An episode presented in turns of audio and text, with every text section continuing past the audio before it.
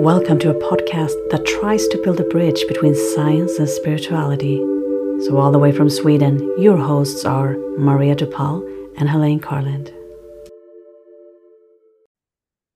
Welcome back to an episode where we are going to talk more about lost memories from the second civilization.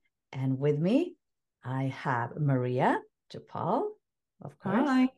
Hi, and Mr. David Henrie. How are you, David? Great. How are you guys doing today? Great. Great. Great. And we're so excited that you are here because you know what, Dave? I went uh, to South America this summer and I visited the ancient megalithic structures that we find in Peru, such as Ollantaytambo, Sacsayhuaman.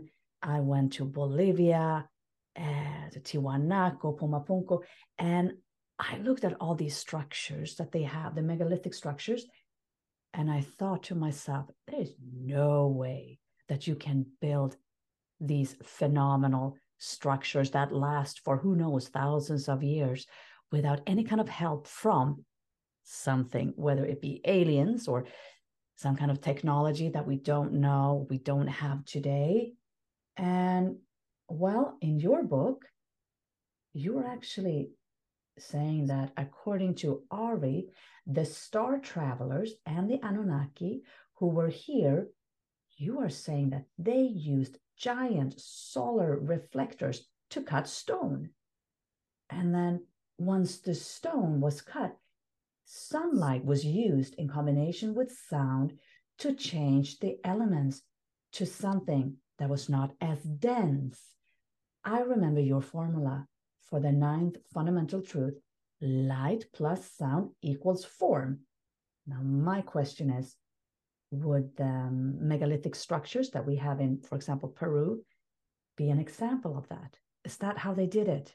Because I can't sleep at night. I want to know how do they do it? This is the great mystery, right? We, we all want to know. Mm-hmm. Do they actually use solar reflectors?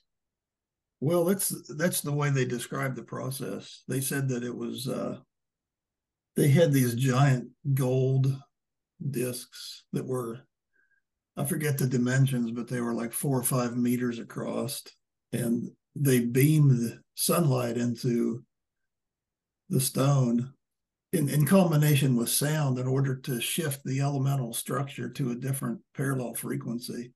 And then once the the matrix moved into the parallel dimension, they could move it.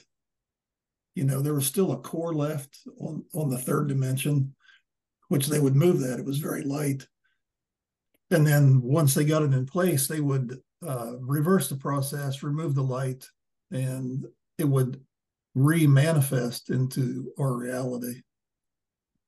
So how that happened, I you know I, I have no idea, but they talk a lot. There's there's a lot of talk about you know the use of solar energy, uh, which a lot of times you know they would collect. Here's the way they explained it: they would collect solar radiation uh, outside the Earth's atmosphere, convert it into light, and then beam the light down, and then you know they could use the light in different ways for different purposes. Uh, you know they they used it to collect they used the uh the sunlight. They and here this is they've never really explained it enough in detail that i can tell you exactly what they did but they would beam it into uh, formations that had a lot of copper and quartz and they would store the energy in some way i guess in a in a molten form and then they would use the the stored energy for different purposes. To go back to the megalithic structures, um, you know, they talked about, you know, cutting the stone with like laser, light lasers. And you can see that on a, a lot of the stones that you see uh, have vitrification. You know, it's like the the surface of it has been vitrified, which only occurs at really high temperatures. Yeah, we could, how so, could you possibly, uh, like even 500 years ago or 1,000 years ago, it doesn't matter. How could you possibly have the people there use such a high temperature to, in my opinion, what almost looks like melting the rock. We didn't have that equipment. We didn't have that kind of scientific tools at that time. They've never really talked about what what happened in Peru because the uh, Anunnaki and the Elohim were in Mesopotamia primarily, and that's where they described what they were doing up there. But the scientific community, you know, they've of course they've looked at like down in Pumapunku and Tiwanaku and places like that. They've they've studied these rocks because it's really confusing for them. And in in their opinion, you know, like the uh, the giant 200 ton blocks, uh, you know, they seem to think that those megaliths were actually like geopolymer sandstone concretes that were poured in place. And oh, then, is that is that what they're saying? Uh, ah. That's that's one of their opinions. Um, and then the uh, the H blocks, you know, that have the perfectly polished surface. Uh, they're made of andesite, which is a, a, volcanic rock, and they've done microscopic analysis of the uh, surface, and there's no tool marks tool marks on it anywhere. It's perfectly smooth.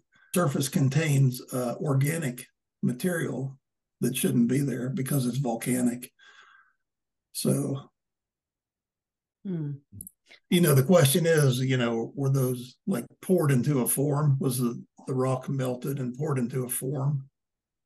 Or was it cut with some sort of high precision laser that, you know, that obviously really, humans really would not have access to? No.